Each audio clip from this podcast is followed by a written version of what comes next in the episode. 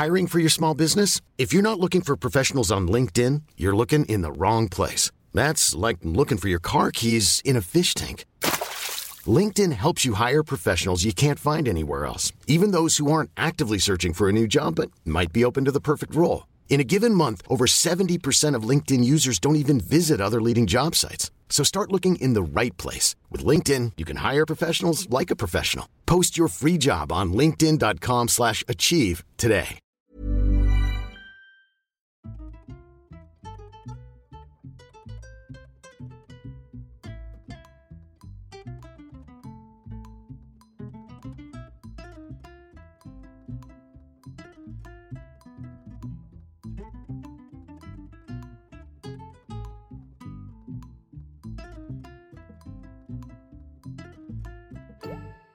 Hello les solos, bienvenue dans le premier podcast dédié aux mamans solo. Des épisodes qui vous donneront chaque lundi les clés nécessaires pour booster votre quotidien. Je suis Shane Love, maman solo d'un petit garçon et j'ai décidé de nous rassembler pour que l'on chemine ensemble vers du bien-être, mais aussi pour parler sans langue de bois de ce qui ne va pas. Alors installez-vous confortablement, vous êtes ici chez vous. Il était une fois Elena dont le conte de fées sort complètement du schéma classique. D'abord parce qu'elle a été adoptée et élevée par une maman solo. Elle nous raconte comment elle et sa sœur ont vécu chacune avec leur caractère cette composition familiale peu courante pour l'époque. Et puis, c'est le choix d'Elena, à l'âge de 24 ans, qui décide de faire un bébé toute seule. Alors elle nous raconte son choix et sa grossesse toujours en cours au moment de l'enregistrement. Elle explique pourquoi elle a fait appel à un donneur au Danemark et pourquoi c'est important pour elle que ce ne soit pas un donneur anonyme le point de vue unique d'une enfant adoptée, future maman solo par choix. Dans cet épisode, on parle de pleurer 5 minutes sous la couette, d'être très bien entourée et de faire le bon choix. Spoiler alerte, Elena a accouché il y a quelques jours et je crois que c'est la plus heureuse des mamans. Bonne écoute Hello Elena Hello Merci de nous raconter ton histoire dans Hello Solos. Avec plaisir. Alors toi, tu n'es pas encore maman, mais ça ne saurait tarder. Voilà, c'est pour bientôt, c'est pour le mois de mars. Ouais, donc tu es à peu près à 8 mois de grossesse? Oui, c'est ça. Ok. Euh, bah écoute, je vais te laisser te présenter. Ok, donc euh, je m'appelle Elena, j'ai 25 ans, j'habite en Ile-de-France à Issy-les-Moulineaux et je travaille dans la restauration. Je suis actuellement maître d'hôtel, mais euh, dû à mon changement, euh, je vais changer de, de, métier. Je vais toujours rester dans la restauration parce que c'est quelque chose que j'aime beaucoup, mais je vais plus me diriger vers l'accueil, l'événementiel. Et alors, toi, tu es en parcours, enfin, tu es enceinte suite à un parcours PMA oui, c'est bien ça. Eh ben écoute, avant de parler de tout ça, déjà, toi plus jeune, comment tu imaginais ta future vie de famille? Est-ce que euh, tu étais euh, conte de fées, prince charmant dans ta vie amoureuse ou pas du tout? Alors, j'ai jamais vraiment été conte de fées. Euh, c'est pas dans ma nature. Après, j'ai grandi dans, dans, une famille monoparentale aussi. Donc, je savais qu'il y avait plusieurs euh, formes de famille. Ok, donc toi, tu as grandi avec ta maman ou avec ton papa? Avec euh, ma maman, j'ai été adoptée à l'âge de 5 ans. Ok. Euh, okay. D'origine haïtienne dominicaine. Je suis née en Haïti. Ouais. Et euh, donc, en, à l'âge de 5 ans et 1 mois, euh, j'ai été adoptée par, par ma mère. D'accord. Et donc, elle, t'en as discuté avec elle de ce choix de devenir maman solo On n'en a jamais vraiment parlé.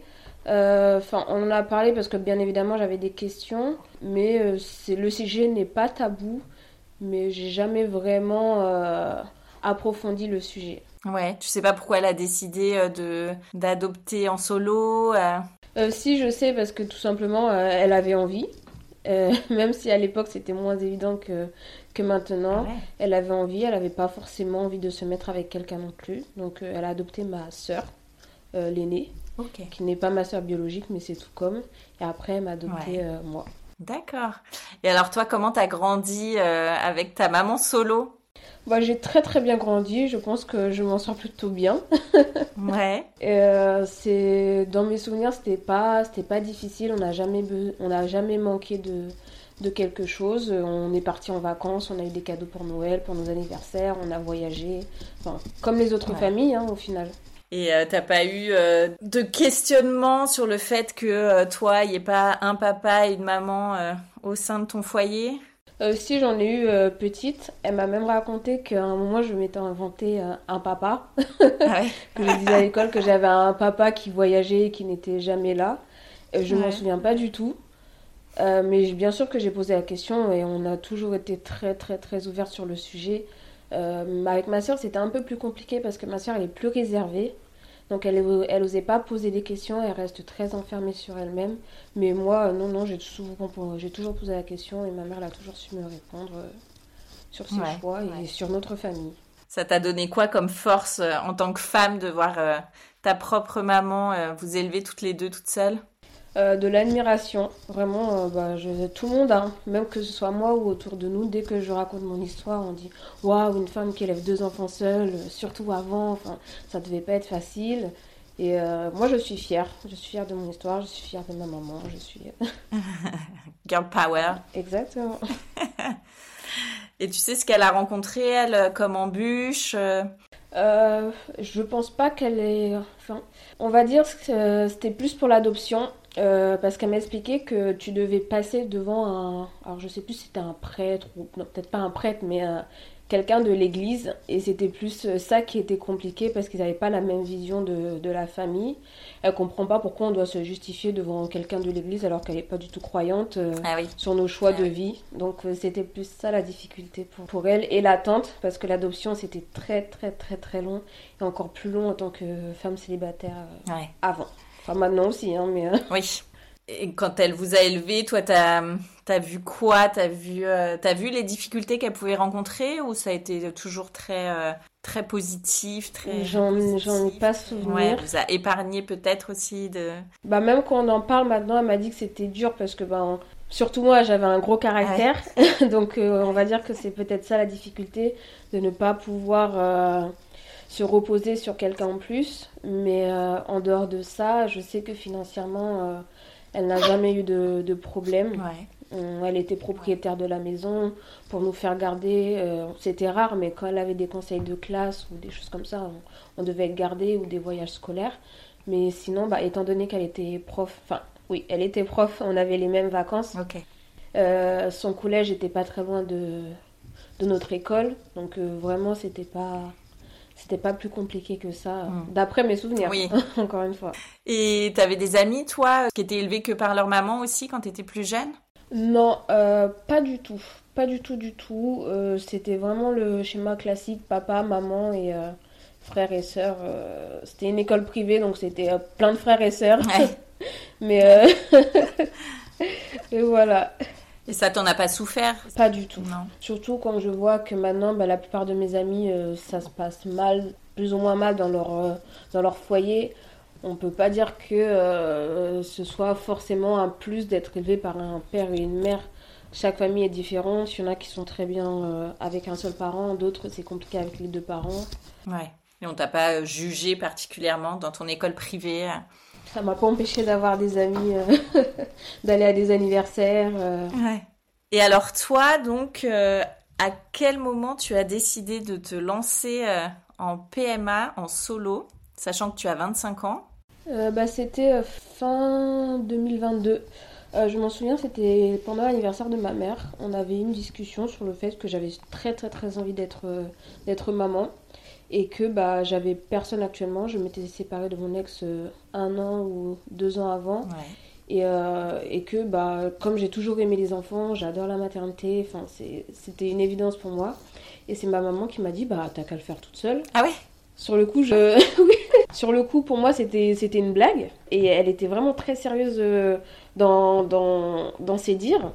Et c'est là que j'ai commencé à me renseigner, à faire mes recherches et à me dire bah pourquoi pas Ah ouais. Alors, tu as commencé par quoi? Euh, J'ai commencé par euh, voir, alors, sachant que je ne savais pas qu'en France c'était autorisé euh, pour les femmes célibataires. Oui, c'est récent. Voilà, 2021 il me semble. Ouais.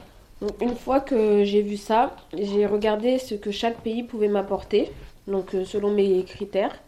J'ai très vite écarté la France dû à mon âge. Je sais que c'est compliqué qu'il y a un manque de donneurs et que souvent, même si c'est interdit, on refuse les dossiers par rapport à l'âge. Ah oui, parce que trop jeune Exactement. Euh, bah, il y a plein de filles qui m'ont qui m'ont contacté parce qu'à un moment j'avais euh, raconté mon parcours sur, euh, sur les réseaux et donc plein de filles qui me racontaient qu'elles aussi on a refusé leur dossier pour leur âge. Ah Il y a des sécos qui vont refuser en dessous de 29 ans. Ah oui, d'accord. Oui oui. Et pourtant c'est bien marqué sur la loi que c'est à partir de 18 ans. Ouais. Donc une fois que j'ai euh, écarté la France, j'ai cherché les pays qui proposaient des donneurs ouverts parce que moi-même étant adoptée, je trouve ça important que l'enfant puisse, si il ou elle le souhaite, euh, contacter son donneur, même s'il n'y a aucun lien euh, à part le lien du sang, mais en aucun cas cette personne fait partie de la famille. Je trouve ça important que si euh, l'enfant se pose des questions, il puisse avoir accès à ces informations. Et en France, c'est encore beaucoup de donneurs anonymes, même si la loi a changé par rapport à ça. Tous les sécos ne fonctionnent pas encore avec les donneurs ouverts. Donc euh, j'ai commencé mes recherches et ça m'a orienté vers le Danemark qui proposait euh, des donneurs ouverts et qui n'avait pas de discrimination par rapport à l'âge. Ok. Et puis finalement, euh, j'ai euh, trouvé euh, Cryos, qui est une banque de sperme danoise et avec laquelle on peut faire des inséminations en France. Donc quand on calcule le coût du voyage, de l'hôtel, des billets d'avion, ça revient à la même chose que de payer les paillettes et de, de faire l'insémination en France. Donc euh, j'ai fait mon parcours avec Cryos. C'était beaucoup plus simple Ouais. pour moi, dû à mon métier Ouais. également. Parce que devoir se déplacer au dernier moment, euh, prendre un billet d'avion, prendre l'hôtel, poser des congés ou euh, être absent au travail, c'est tout le monde ne peut pas se permettre euh, de faire ça. Et l'avantage de, de Cryo, c'est que tu fais tout en France. C'est plus facile de se déplacer chez son gynécologue, euh, qui est quoi, à une heure grand maximum, que de devoir booker euh, le train, l'avion, l'hôtel, euh, tout ça quoi. Ouais, surtout si ça prend pas du premier coup comme toi. Voilà, donc tu dois repayer encore l'hôtel, l'avion, des choses comme ça. Non, c'est vraiment trop galère. L'avantage de Cryo, c'est que vraiment, tu es dans ton confort. Tu, tu fais l'insémination, tu rentres chez toi, tu manges ton McDo, puis voilà, c'est tout quoi. Là. euh, donc pour moi, oui, Cryo, c'est c'est vraiment que, de, que des avantages. Et alors, quand tu dis que euh, toi, étant donné ton histoire, euh, c'est important pour toi que ton enfant ait la possibilité de contacter ou de savoir en tout cas euh, qui est le géniteur, parce que toi, personnellement, t'as pas pu avoir d'informations en tant qu'enfant adopté? Eh bien, si, suite à une discussion avec ma mère, quand on a parlé du, projet PMA, elle m'a dit, mais tu sais, si tu veux, tu fais un dossier où tu as des informations sur, sur tes parents biologiques, mais c'est quelque chose que moi, je n'ai jamais cherché à savoir.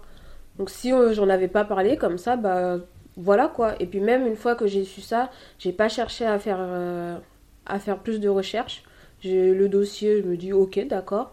Mais je sais que ma soeur l'a vécu autrement. Pour elle, c'était beaucoup plus difficile de ne pas avoir d'informations sur ses parents biologiques. Et c'est ça qui fait que je me suis dit, bah, au moins, je vais laisser le, le choix à mon enfant. D'accord, ok. Et ta sœur, du coup, elle est allée euh, plus loin dans la recherche? Oui, elle a essayé de retrouver ses, ses parents biologiques et ça n'a rien donné. Ah oui? Enfin, jusqu'ici, peut-être que, peut-être qu'au final, elle, elle trouvera quelques informations.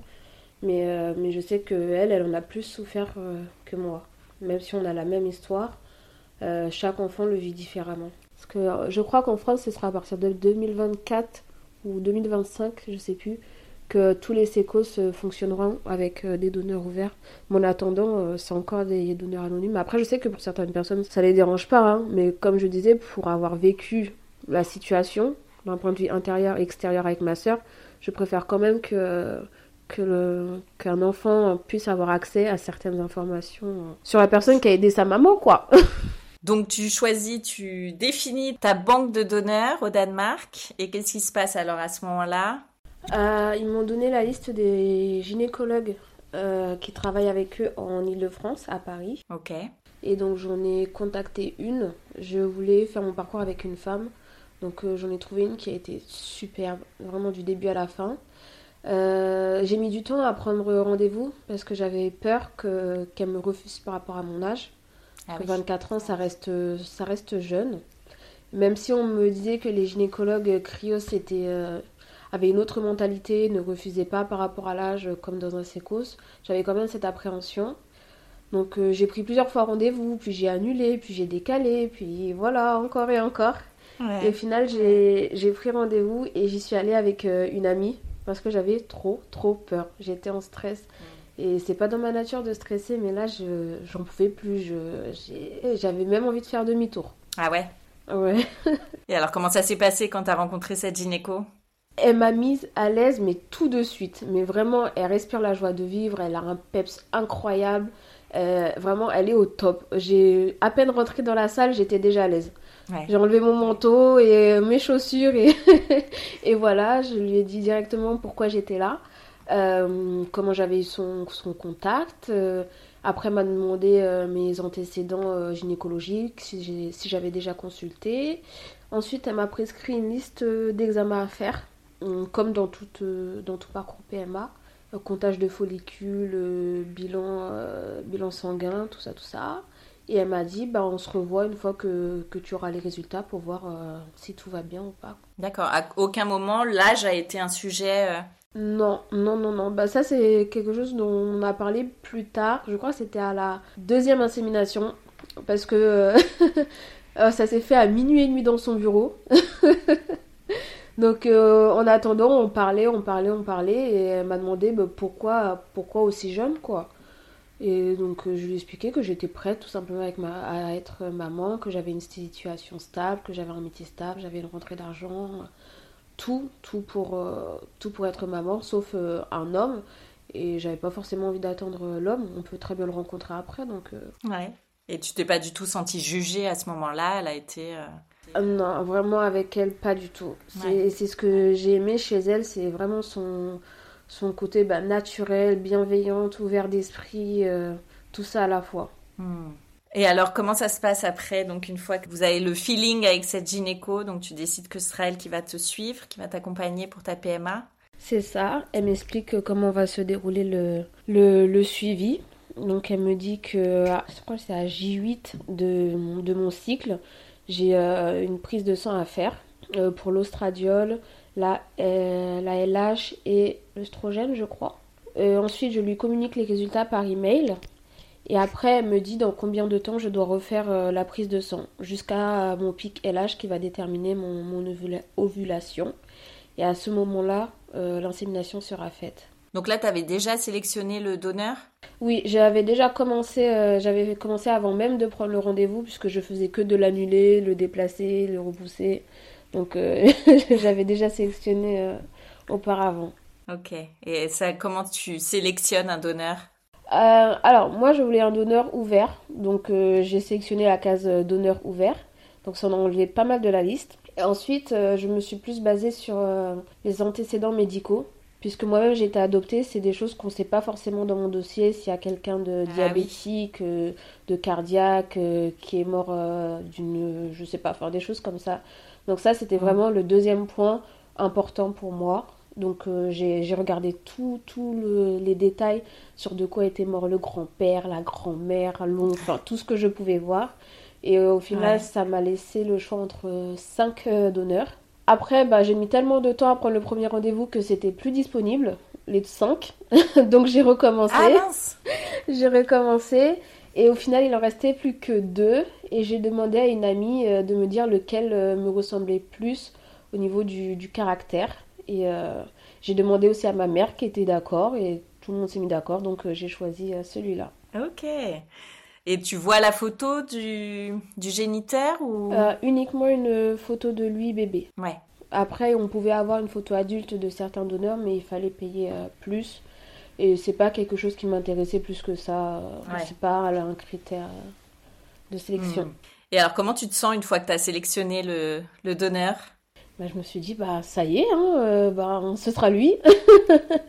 Étant donné que je ne savais pas au, bout de combien d'essais ça allait fonctionner, j'avais peur de manquer de, de, paillettes, puisque chaque donneur a un nombre limité de paillettes et a, droit à 10 naissances, euh, il me semble, 10 naissances euh, en France. Donc c'est le quota, donc si le quota de ce donneur il est atteint, par exemple, bah, je ne peux pas l'utiliser après. Et heureusement, ça a fonctionné au deuxième essai pour moi. Et donc il restait et des paillettes et euh, le quota. D'accord. Alors premier essai, ça fonctionne pas. Comment tu l'as vécu toi? Dans un sens, je m'en doutais, mais j'ai quand même été très déçue, euh, sachant que j'avais eu de, trois tests de grossesse positifs. Donc même si j'y croyais pas, je me suis dit ah mais quand même c'est positif donc euh, bon signe. En fait, non, c'est juste les Clear Blue. Je crois que c'est la pire marque euh, de test à faire parce que, ouais, c'était juste des barres d'évaporation. J'avais fait un test à 8 jours après, 9 jours après et 10 jours après. Et euh, c'était positif. Donc, je commençais à y croire. J'avais pas eu d'eau vitrelle, donc ça pouvait pas fausser le, le résultat. Je me suis dit, bah, quoi Ça marche du premier coup? Non, c'est pas possible. Et là, prise de sang, zéro. Ah voilà, quoi. Déception. Ouais, vraiment très très déçue. J'ai j'ai pas voulu exposer mon ressenti euh, autour de moi parce que j'aime pas avoir euh, j'aime pas qu'on me trouve entre guillemets fragile c'est même si on a droit d'être triste hein, je suis d'accord c'est tout à fait normal mais je, préfère qu'on pense ouais Elena elle est forte euh, c'est une femme forte voilà voilà quoi donc j'ai gardé pour moi j'ai pleuré sous la couette 5 minutes et après je me suis mise je me suis mis ma série Netflix et et c'est reparti, quoi. ouais. Donc tu laisses un délai de combien de temps entre les deux essais? Euh, J'ai directement enchaîné au cycle suivant. Ok. Cette fois, je, n'avais parlé à personne. Euh, donc même pas sur mes réseaux, même pas à ma mère, euh, même pas à mes amis. J'avais vraiment gardé pour moi. Parce que je me suis dit, bah, s'il y a encore eu un échec, bah, je préfère encore une fois rester seule dans mon coin quoi, et, et revenir plus forte. Et donc là, ça fonctionne? Oui, oui, oui, là j'étais très contente. J'y croyais pas. J'avais cette fois-ci j'avais eu au vitrel, donc je savais que si j'avais un test positif, c'était euh, ça pouvait être au vitrel. Mais j'avais eu des nausées euh, très rapidement, euh, une semaine après l'insémination. Au début, je me disais c'était parce que bah j'avais mangé et ensuite je m'étais allongée directement, donc donc ça pouvait être que ça. Et après je me suis dit mais ça dure longtemps quand même. Et j'ai fait un test, il est positif. Je me suis pas réjouie, je me suis dit bah ça se trouve c'est au vitrel. Donc je refais un le lendemain, je me dis mais ça se trouve c'est encore au vitrel. je refais un et là je fais une prise de sang pour être sûre. Euh, je suis partie, bah, j'étais la première au laboratoire. pour une fois, c'était moi la première, personne passera avant moi. Comme ça, j'aurai les résultats très très vite. Donc 7 euh, heures devant le labo, hop là. Prise de sang. Euh, j'étais au travail, en service, et vers midi 30, midi 35, je vois que j'ai un mail du laboratoire je dis à mon collègue, euh, occupe-toi des clients, euh, je vais prendre une pause. D'habitude, je prends pas de pause. Tout le monde fume dans la restauration. Je crois que je dois être l'une des rares personnes qui, qui ne fume pas. Donc je lui dis, je vais prendre une pause. Et donc euh, je descends, je prends mon téléphone, je tremble parce que j'étais en stress, j'avais envie d'y croire, mais j'avais peur de, bah, de m'être imaginé des choses. Et, là, je vois, c'est positif. Je suis restée là comme ça avec un gros sourire. Et puis je suis remontée.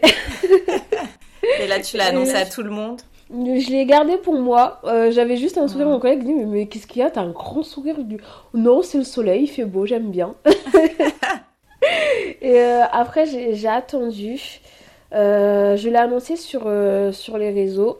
Parce que, comme j'avais raconté mon parcours, j'avais ben, j'avais quand même une grosse communauté, notamment sur TikTok. Et je m'appelle, j'avais fait, fait, une petite vidéo pour pour chaque jour. Chaque jour, euh, je disais bah, J8, J9, J10, J12. Et à la fin, bah, j'ai mis une petite photo avec un petit body euh, de chez Petit Bateau, avec les cœurs là. Ouais. et donc, je l'ai annoncé sur les réseaux. Et pour ma mère et ma soeur, je voulais leur dire euh, en vrai. Donc, je, il me restait que quelques jours avant de, de partir en vacances. Donc j'ai attendu. ma mère, c'était la première à le savoir que je suis directement allée chez elle. Et ma soeur, je lui ai dit une semaine après. Parce qu'une fois qu'on est, que je suis allée chez ma mère, on est descendu dans le sud, euh, et là où il y avait ma soeur. Et d'ailleurs, ta maman, comment elle, elle a vécu tout ça? Parce que c'est quand même elle qui a initié l'idée. Elle elle pensait pas que ça allait se faire aussi rapidement entre le moment où je lui ai annoncé que ça y est, je me lançais dans le parcours et le moment où j'ai commencé euh, les essais. Parce que c'est vrai, il y a eu quoi? Il y a eu euh, décembre, janvier, février, mars, trois mois. Trois mois se sont écoulés, donc pour elle, euh, au début, j'ai l'impression qu'elle avait un peu de mal à, digérer quand même euh, la chose. Oui, surtout qu'elle trouvait ça rapide. Vraiment, pour elle, c'était peut-être un peu trop rapide. elle n'était pas préparée. Et au final, bah, c'était la première contente à vouloir, dire, à vouloir le dire à tout le monde autour d'elle. Donc.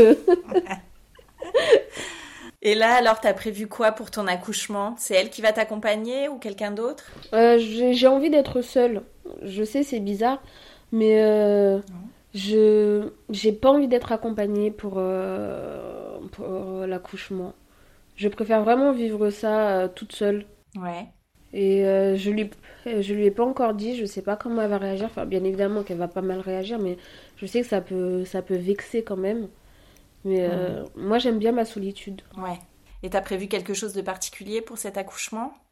Euh, Non, j'aurais juste aimé accoucher euh, dans l'eau, mais dans la maternité où je me suis inscrite, bah ça se fait pas.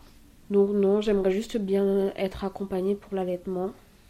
je sais que c'est important et j'espère que ça va bien se passer. T'appréhendes un petit peu? Ah oui. Ah, j'ai très très peur de l'accouchement. Ouais. Vraiment, j'ai peur d'avoir mal, tout simplement. Je pense que c'est la seule chose qui, euh, qui m'effraie dans, dans, ce parcours, c'est vraiment euh, la douleur de l'accouchement. Donc dès que je vois une vidéo qui parle de l'accouchement, hop là, on zappe. T'as bien raison. Donc tu vas prendre péridurale et tout ça si Mais bien évidemment, la question se pose même pas. ça, je, le savais avant même d'être enceinte. Et alors après, euh, pour, euh, pour la suite, ce sera euh, congé maternité, tu vas prolonger Est-ce que tu as une idée de comment tu vas t'organiser? Congé maternité, congé payé à la suite, j'en ai beaucoup à prendre. Et après, congé sans solde, et là, ça fait jusqu'à six mois. Et je reprendrai en septembre. Et comment t'envisages après de t'organiser Est-ce que ta maman elle pourra t'aider? T'as déjà parlé de tout ça un petit peu avec ton entourage? Ma maman elle est dans la Vienne. Euh, moi je suis euh, ben, en Haute-Seine, donc ça fait quand même une sacrée distance. Donc c'est pas prévu qu'elle Bien sûr qu'elle m'aidera du mieux qu'elle peut, mais elle va pas changer de région. Je ne vais pas changer de région pour ça. Euh, euh, même en Ile-de-France, je suis très bien entourée euh, de mes amis, donc pour ça, il n'y a pas de souci. Mais je pense. Enfin, c'est ce que je pense. Après, je sais que ce sera forcément différent, mais je ne pense pas avoir besoin d'aide plus que ça. Je hmm. cherche là un moyen de garde, même si je sais que c'est tôt, mais vaut mieux aussi prendre tôt parce qu'il ben, y a beaucoup de, oh de demandes. j'ai un travail, j'ai un salaire, donc je m'inquiète pas pour ça. Comment tu vois, toi, euh, les mamans solo dans cette société? Euh, J'ai l'impression qu'elles sont un peu mieux vues qu'avant. Euh, avant, c'était vraiment quelque chose de, pas habituel. Et maintenant, le fait de savoir que c'est le choix de, certaines femmes, j'ai l'impression que c'est plus accepté. On en parle plus. Avant, c'était limite un, un, sujet tabou. Avant, la PMA solo, ça n'existait pas. C'était que pour les couples. Et euh, on en parle de plus en plus, les gens euh, s'interrogent, posent des questions, et je trouve ça super qu'on puisse aborder le sujet euh, comme ça. Quoi. Ouais. T'as pu échanger, toi, avec des femmes qui étaient passées par un parcours PMA oui, oui, oui, j'en ai, j'ai échangé avec beaucoup de femmes. Je, j'échange avec des femmes qui sont en parcours. J'ai des femmes qui ont découvert Cryos grâce à moi. J'ai des femmes qui m'ont annoncé là qu'elles étaient enceintes début 2024. Donc euh, je suis contente pour toutes ces femmes-là, parce que je sais qu'on est passé par, euh, par le même parcours. Et, et c'est super, surtout quand, quand je vois qu'il y en a qui ont eu un parcours encore plus difficile, notamment une fille euh, que j'ai jamais rencontrée, hein, mais j'aime beaucoup. Et elle a fait malheureusement une fausse couche à 6 mois de, grossesse. Et il n'y a pas très longtemps, elle m'a, annoncé bah, que grâce à un parcours Cryos, elle était tombée enceinte une deuxième fois. Et je, je suis super contente pour elle. Vraiment, il y a, vraiment une communauté autour de la PMA qui est incroyable. Oui, du coup, toi, tu peux aussi maintenant euh, conseiller euh, celles qui veulent se lancer. Voilà, exactement. Répondre à leurs questions, leurs inquiétudes. Il y en a qui veulent savoir comment ça se passe. Il y en a qui, qui ont juste besoin d'en parler parce que leur entourage ne, ne comprend pas leur choix. Enfin, il y a de tout dans, dans ce parcours. Mais c'est rare de trouver des personnes de, mon âge. Mais là, j'ai l'impression qu'il y en a de plus en plus quand même. Ah ouais? Oui, oui, oui. Souvent, euh, c'était plutôt des femmes d'une quarantaine d'années. J'abuse un peu, mais on va dire entre 35 et 40. Euh, et là, euh, la plupart des filles avec qui j'ai pu échanger, ça peut, oui, vers 25, 26, 27, des choses comme ça. Donc, mhm c'est bien de voir aussi, même pour elles, de voir qu'elles sont pas seules à, vouloir être maman solo et aussi jeunes. Ouais. T'as déjà eu des remarques ou senti des jugements, toi, par rapport au fait que t'étais jeune et que t'aies pris cette décision? Par rapport à mon âge, non. Mais juste par rapport au choix de d'être une maman solo, oui. Mais c'est sur les réseaux, toujours et encore sur les réseaux.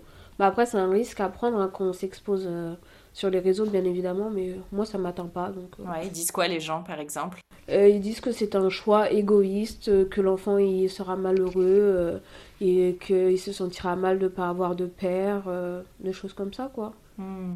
Et toi, tu leur répondrais quoi à ces détracteurs?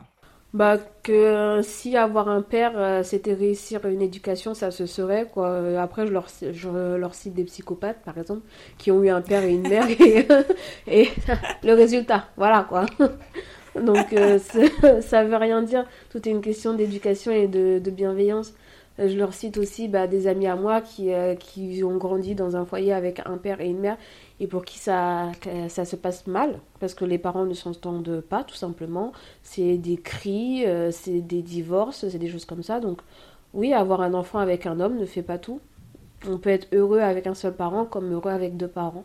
Ouais. Et comment t'imagines, toi, ton futur avec, euh, avec ce bébé qui arrive D'ailleurs, tu sais si c'est une fille ou un garçon, tu gardes la surprise euh, Ce sera une petite fille. Et euh, je suis très contente. Je pensais que ce serait un garçon, tu vois. Ah ouais. Et euh, grande surprise, quand à l'échographie, elle m'a dit euh, c'est une fille. Je lui ai demandé trois fois si elle était sûre. C'est pas que j'étais pas contente, hein, au contraire. mais pour moi, je sais pas, j'avais l'impression que ce serait un garçon. comment j'imagine notre futur? Bah, moi, Aslan, mon chien, et elle. les balades, les week-ends chez mamie, chez tata les tatas, c'est aussi mes, mes amies, hein, qui, qui elles, elles sont très impatientes également. Ouais. Donc j'imagine qu'elle sera vraiment très bien entourée, puisque bah, mon entourage, c'est que des personnes bienveillantes. Je, je ferai tout pour qu'elle soit très très bien dans la vie. Je vais lui apporter le plus de choses euh, possibles.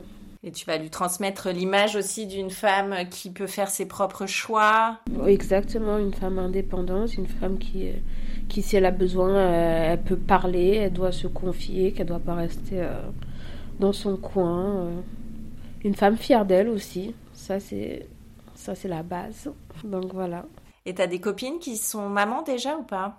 Non, je suis la première du cercle du cercle d'amis. J'essaie de les encourager, mais c'est pas dans leur projet pour l'instant. Même ma soeur, hein, je lui ai réclamé, je lui ai réclamé un neveu ou une nièce, fouf, il y a plusieurs années, mais euh, c'est pas dans les projets non plus. ouais, bah effectivement, ta, ta, fille, ça va être la mascotte. Voilà, c'est ça. Elle a déjà été gâtée au niveau des, des cadeaux. Euh, elle leur a acheté plein, plein, plein, plein de choses. Donc euh, ça, je doute pas que elle est déjà très aimée. Trop chouette. Et toi, comment tu l'as vécu cette grossesse en solo? Bah plutôt bien. Je sais que le premier trimestre a été très difficile pour moi.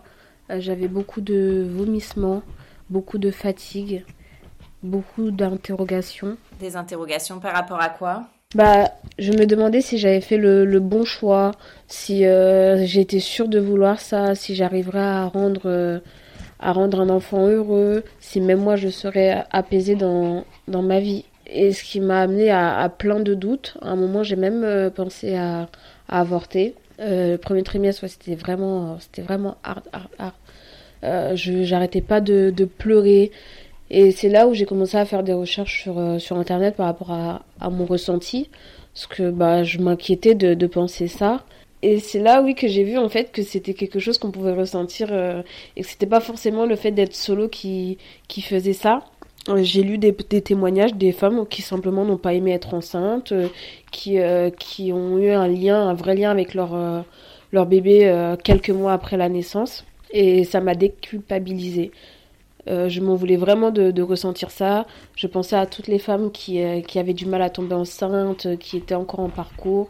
Et je m'en voulais d'avoir des pensées aussi négatives que ça, quoi. Ouais. Comment tu as réussi à switcher, à repartir dans le positif? Euh, Grâce à, une amie qui, euh, qui va être la marraine, on en a discuté. Euh, elle m'a dit mais tu sais si tu as envie d'avorter tu avortes. Faut pas que tu culpabilises. Faut pas que tu penses à ta mère. Faut pas que tu penses à moi. Faut pas que faut pas que tu penses aux autres. Faut que tu penses à toi. Si tu penses ne pas être prête tu as le droit de ne pas l'être. Tu as le droit de faire marche arrière. Il en est encore temps. Et et voilà. Et, et on en a beaucoup discuté et euh, au final, ben, tout, tout ça, c'est parti du, du, jour au lendemain. À partir du moment où les nausées se sont arrêtées ou que la fatigue aussi s'était envolée, bah, j'ai commencé à apprécier ma, ma grossesse. Ouais, c'était plus les, les mots de grossesse qui te brouillaient un peu l'esprit finalement. Exactement, je, je me dis que c'était ça parce que j'étais vraiment dans un état...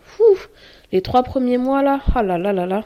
Et là, à quelques semaines euh, d'accoucher, t'es comment là maintenant euh Là, je, je, suis plus que prête, je suis même impatiente. Euh, je trouve ça super difficile de, de là, d'attendre neuf mois, de, de s'imaginer à quoi elle peut ressembler, euh, euh, quel sera son teint, ses cheveux, sa couleur des yeux, son visage. C'est, super compliqué, euh, c'est fou.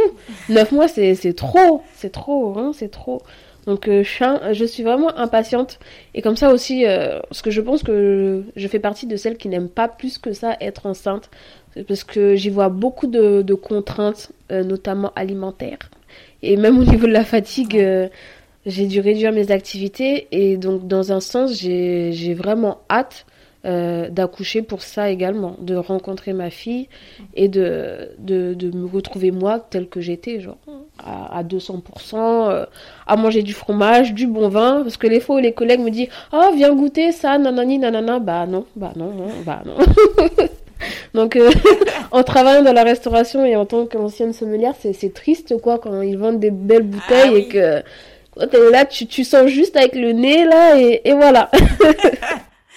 T'es puni encore pour quelques semaines, après ça ira. Après, ah bah, le, le vin, c'est pas pour tout de suite. Hein. Comme je compte à l'été, ah bah oui. euh... voilà. Mais au moins, je vais pouvoir remanger du fromage euh, non pasteurisé.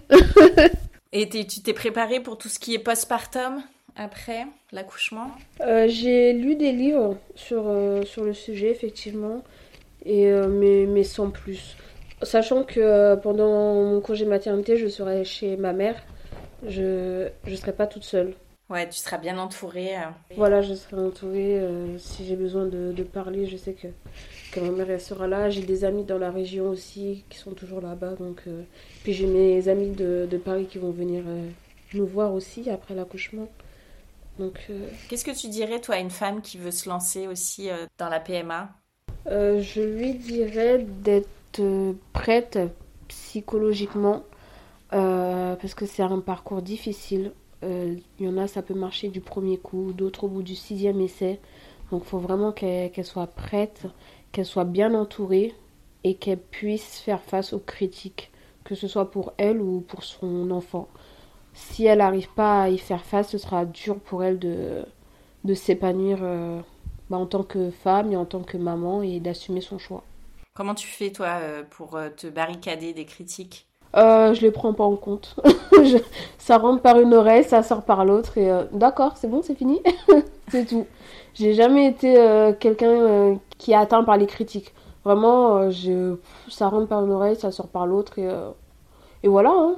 Et en tant qu'enfant adopté qui a été élevé par une maman solo, qu'est-ce que tu peux dire justement à toutes ces critiques qui disent que euh, c'est égoïste de faire un enfant euh, tout seul ou qu'il faut avoir un papa et une maman? Bah, Pour avoir vécu la situation, même si c'était par, pas PMA, euh, en aucun cas j'ai souffert de ne pas avoir de, de père, puisque j'avais des figures paternelles autour de moi. Euh, que ce soit les amis de, euh, de, ma maman, que ce soit euh, les parrains, que ce soit les amis, les papas des amis. c'est vraiment quelque chose qui, qui m'a jamais bloqué dans mon éducation. la preuve, je pense que j'ai très bien évolué. Hein. Je ne suis pas devenue une psychopathe, j'ai pas la phobie des hommes, j'ai eu des relations, je suis ouverte à toute relation par la suite. Enfin, ça veut rien dire. Vraiment, ça veut rien dire. un père ne fait pas ne fait pas la personne comme une mère ne fait pas la personne. Je trouve que les personnes critiquent les femmes qui font un choix de PMA solo, mais quand c'est une personne qui devient veuve ou quand c'est, euh, je sais pas, un homme qui est parti quand la femme a annoncé sa grossesse, les gens ils ont beaucoup plus de compassion dans cette situation que quand c'est notre choix, c'est réfléchi, c'est posé, c'est euh, étudié. Là, ça, ça dérange. Euh, donc je comprends pas pourquoi, parce qu'il faut savoir aussi accepter euh, le choix des autres et que une famille, c'est pas forcément un papa et une maman. Ouais, t'en es l'exemple et du coup, ça va rassurer aussi celles qui culpabilisent parce que parfois, il euh, y en a qui culpabilisent aussi de d'être solo avec leur enfant. Non, il faut pas du tout. Il faut vraiment, vraiment pas. en aucun cas ça va empêcher à, l'enfant de s'épanouir. Tant que euh, la discussion reste libre, tant qu'on ne lui cache pas à l'enfant, tant qu'on est clair sur le sujet, tant qu'on peut répondre à ses questions s'il si, en a, il n'y a vraiment pas de problème sur ça. Et toi, tu lui raconteras toute son histoire à ta fille? Ouais, bah ouais. J'ai acheté un livre, d'ailleurs un livre que j'ai découvert euh, chez la gynécologue, qui est au top. Un livre qu'on peut personnaliser. Euh, donc ça veut dire que ça peut être pour les femmes seules, les femmes en couple, couple d'hommes. Enfin, ça parle de tous les types de dons. Et donc euh, tu peux personnaliser le livre, tu mets des photos, tu mets la couleur, tu mets la couleur du personnage. C'est bien comme ça, si, bah, si ta fille est noire, tu peux mettre un personnage noir. Enfin, je trouve ça super. Et et tu lui racontes son histoire. C'est en anglais. Donc il euh, faut comprendre l'anglais. Après, je pense qu'on peut mettre en français. Donc j'ai commandé ce, livre parce que bah, j'ai trouvé ça super. Ça s'appelle The Magic of Charlie. Et donc ça c'est bien parce que bah comme ça quand, quand, je vais lui lire des histoires, bien sûr que j'ai pas la privée de, de, livres qui parlent de papa et de maman, mais je peux également lui proposer des livres où il y a qu'une maman, des livres qui racontent son histoire, des livres de deux mamans, des livres de deux papas. Et ça, c'est cool. Parce que moi, je pense que quand j'étais enfant, ce qui m'a manqué, c'est d'être représentée. D'être représentée en tant qu'enfant noir, d'être représentée en tant qu'enfant noir adopté, et d'être représentée en tant qu'enfant noir adopté par une femme seule. Enfin, tout ça. Il y a dans les dessins animés, il n'y en avait pas. Dans les livres, il n'y en avait pas. Dans les... enfin, il n'y en avait pas, quoi. J'étais vraiment... Euh, ouais, je... c'est clair. je trouve que c'est ça qui était le plus dur euh, à l'époque et qui, pour le coup, sera plus facile maintenant. On te souhaite une merveilleuse rencontre avec ta fille. Merci beaucoup, bah, je te tiendrai au courant. Mais ouais, carrément. Belle rencontre, bon accouchement, ça va aller, t'inquiète. Ouais, j'essaie de, de déstresser. On est tout avec toi, t'as toutes les solos avec toi euh, pour le jour J dans la pensée. Merci beaucoup. Merci beaucoup Elena. Avec grand plaisir. Merci d'avoir écouté cet épisode, j'espère qu'il vous a fait du bien. Si c'est le cas, n'hésitez pas à mettre 5 étoiles sur votre application podcast préférée et à en parler autour de vous. Ce petit geste m'aidera beaucoup à faire connaître Hello Solos. Je vous souhaite à toutes une très belle semaine et vous donne rendez-vous lundi prochain pour un nouvel épisode. En attendant, direction Instagram sur le compte hello.solos pour retrouver la communauté décomplexée des mamans overbookées.